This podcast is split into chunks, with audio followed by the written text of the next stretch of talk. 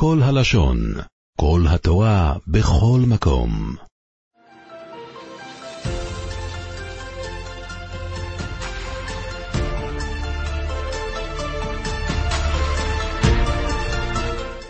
ההפטרה הזאת היא גם ההפטרה שמפטירים בפרשת בעלותך, רוני ושמחי, וגם בימי חנוכה, שניהם זה אותו עניין שאנחנו מפטירים על המנורה, מחזה המנורה הניסי, שנדבר עליו עוד מעט. זה מתאים גם לפרשת בעלותך, שם זה הדלקת הנרות, וגם בימי החנוכה, שמדליקים בהם את הנרות. אנחנו נתחיל בתחילת ההפטרה, ואחר כך נגיע להמשך, שזה מחזה המנורה הניסי, שזה הסיבה שאנחנו מפטירים את זה בימי החנוכה. תחילת ההפטרה, הנביא מספר, ויראני את יהושע הכהן הגדול עומד לפני מלאך השם, והשטן עומד על ימינו לשטנו. השטן עומד ליד יהושע הכהן הגדול ומסטין עליו. והפסוק אחר כך אומר, יהושע לבוש בגדים צועים, לבוש בגדים מלוכלכים. אז אומרים, למה השטן הסטין עליו ולמה הוא לבוש בגדים מלוכלכים? אז אומרים שהגמרא אומרת, מסכת סנהדרין, דף צדיק ג', שהסיבה לזה היא בגלל שהבנים של יהושע הכהן הגדול, הם נשאו נשים נוכריות, שלא ראויות לכהונה, והוא לא מיכה בהם מספיק. אז בגלל שהוא לא מיכה בהם מספיק, זה הסיבה שלכן הבגדים שלו, שזה סימן למלבושי הנפש, הם היו קצת אה, מלוכלכים, וזה השטן מסטין עליו.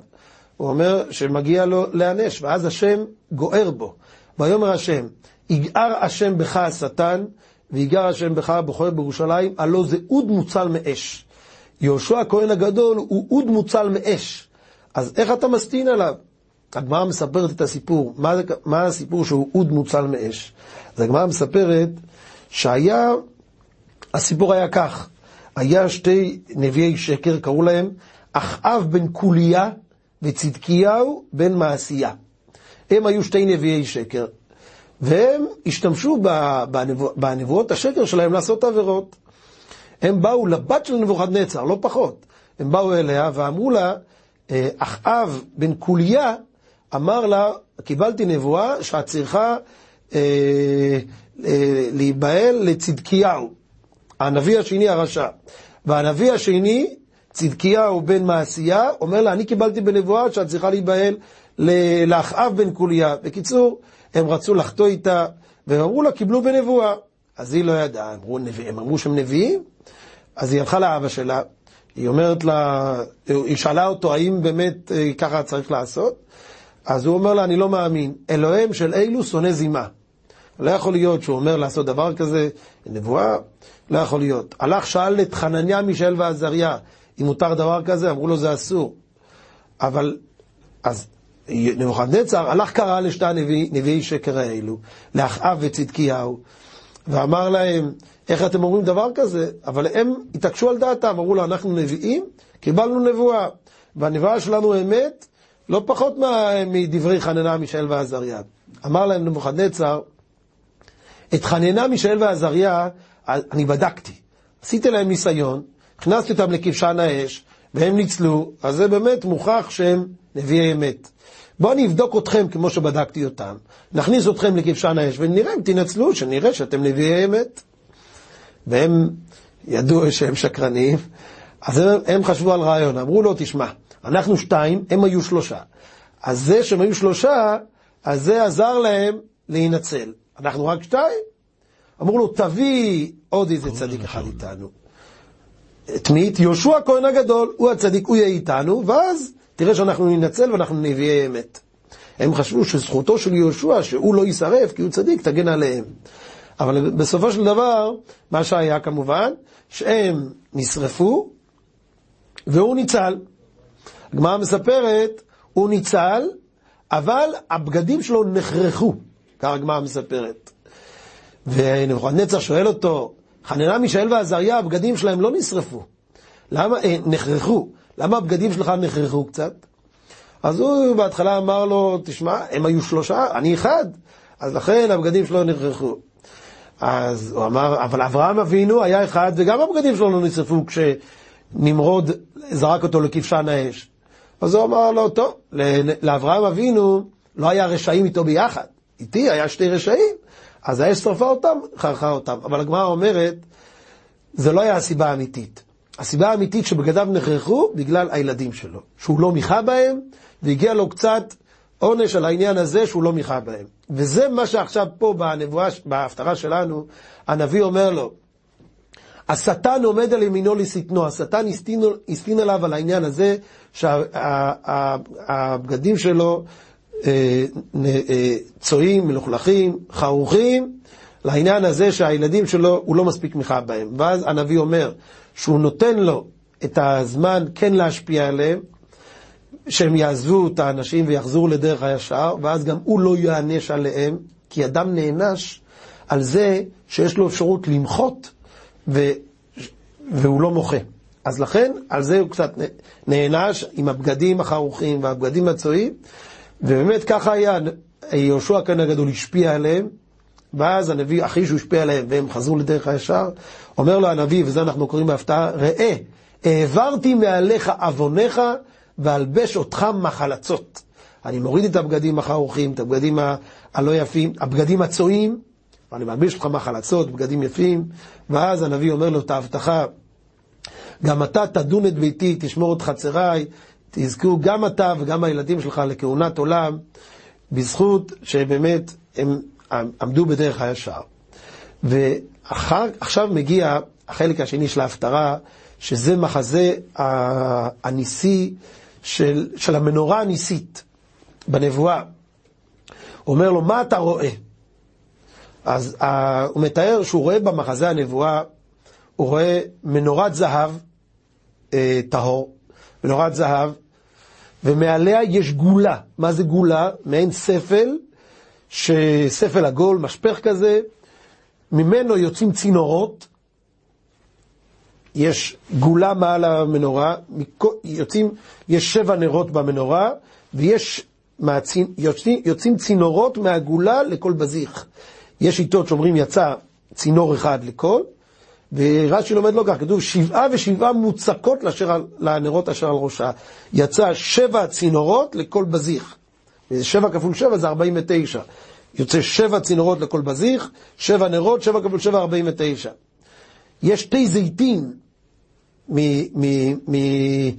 שתיים זיתים עליה, אחד ממין הגולה ואחד משמאלה, שתי זיתים, ועכשיו הוא רואה במחזה הנבואה איך הזיתים אה, נסחטים מעצמם ועוברים דרך צנתרות, צנתרות זה צינורות, עוברים דרך צנתרות.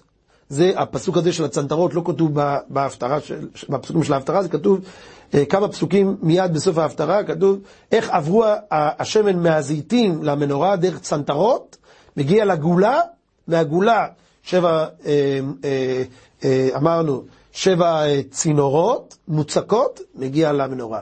וככה מנורה דולקת, כביכול מנורה דולקת ללא מגע יד אדם. עוד פעם,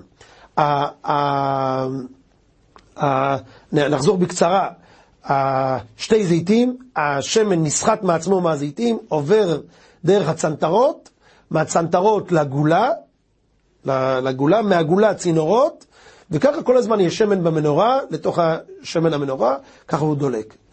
וכביכול המנורה דולקת מעצמה בצורה ניסית ללא מגע יד אדם. ואז הוא שואל אותו, אתה יודע מה פשר המחזה הנבואי הזה? ככה הוא שואל אותו, אז הוא אומר, ואומר לא אדוני, ויאמר זה דבר השם אל זרובבל לאמור. לא בחיל ולא בכוח, כי אם ברוחי אמר השם צבקות. פשר המחזה הנבואה, כמו שאתה רואה פה, שהמנורה דולקת ללא מגע יד אדם, ככה גם כן תבוא הגאולה, לא בחיל ולא בכוח. כי אם ברוחי אמר השם צבקות. ככה הגאולה תבוא, ברוח השם. המפרשים, הם מפרשים את ה, גם את הפרטים שיש במחזה מול הנבואה. אומרים, המנורה זה מסמל את עם ישראל. עם ישראל, הטהור, זה המנורה.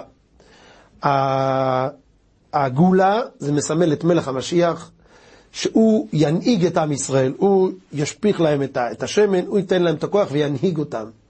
שתי הזיתים זה מסמל את אלו שנותנים את הכוח למלך המשיח, הם, השמן שלהם נכנס לגולה, ומהגולה זה נכנס לזה, זה שתי הזיתים, יש כמה פירושים מי זה שתי, יש אומרים שזית אחד זה משה רבינו, שזה כוח התורה, זית שני זה, מלך, זה דוד המלך, שזה כוח ההנהגה, הם נותנים את הכוח למלך המשיח, שהוא ישפיע את הכוח על עם ישראל.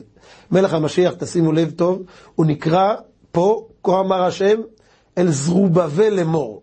ולפני, פסוק לפני כן כתוב, הנני מביא את עבדי צמח. זאת אומרת, הוא נקרא צמח וזרובבל.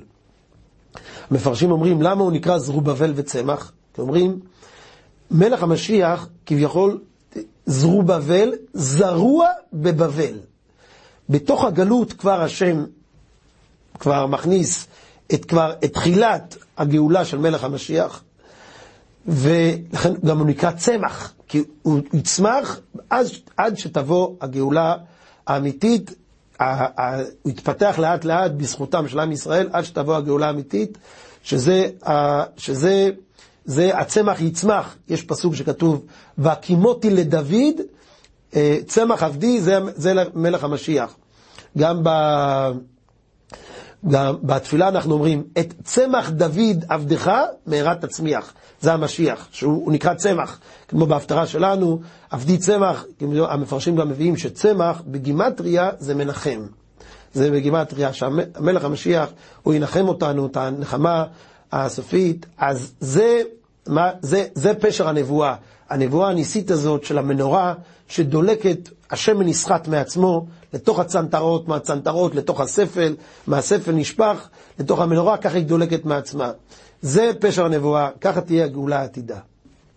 יש סיפור דומה לסיפור הזה שהשם אומר, לא בחיל ולא בכוח, יש סיפור שמופיע עם גדעון. הסיפור הזה נמצא ב, ב, בנביא, שופטים פרק ז', מסופר שמדיין ועמלק יצאו להילחם עם עם ישראל, כחול אשר על שפת הים, המון. גדעון אוסף את החיילים של עם ישראל, 30 אלף יוצאים להילחם. אומר השם לגדעון, יותר מדי הרבה אנשים.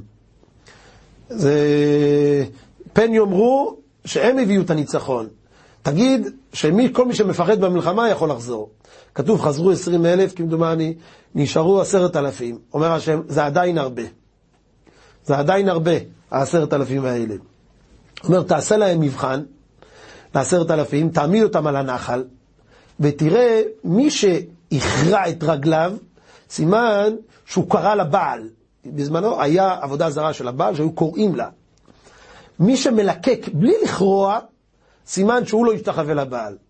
ועשה את הניסיון, הוא העמיד את כל, ה, ה, את כל אלפי החיילים שנשארו אחרי שה-20 אלף הלכו, אז, אז הוא העמיד אותם, נשארו לו 300 מלקקים, שהם ליקקו בלי לכרוע לבעל. אומר הקדוש ברוך הוא, את כולם תחזיר, תשאיר את השלוש מאות האלו. בשלוש מאות האלו אני אביא לך את הישועה. וככה היה, יש סיפור שלם איך באה הישועה. שלוש מאות נגד כחול השער על שפת הים. זה בדיוק השם רצה להגיד. רבים ביד מעטים, לא בחיל ולא בכוח, כי אם ברוחי, אמר השם צבקות. נזכה לראות את, ה, את המחזה הזה, איך הנבואה קורית מעצמה, ללא מגע יד אדם. כביכול, מעטים נגד רבים, והשם עם המעטים, ככה יהיה. במהרה בימינו אמן ואמן.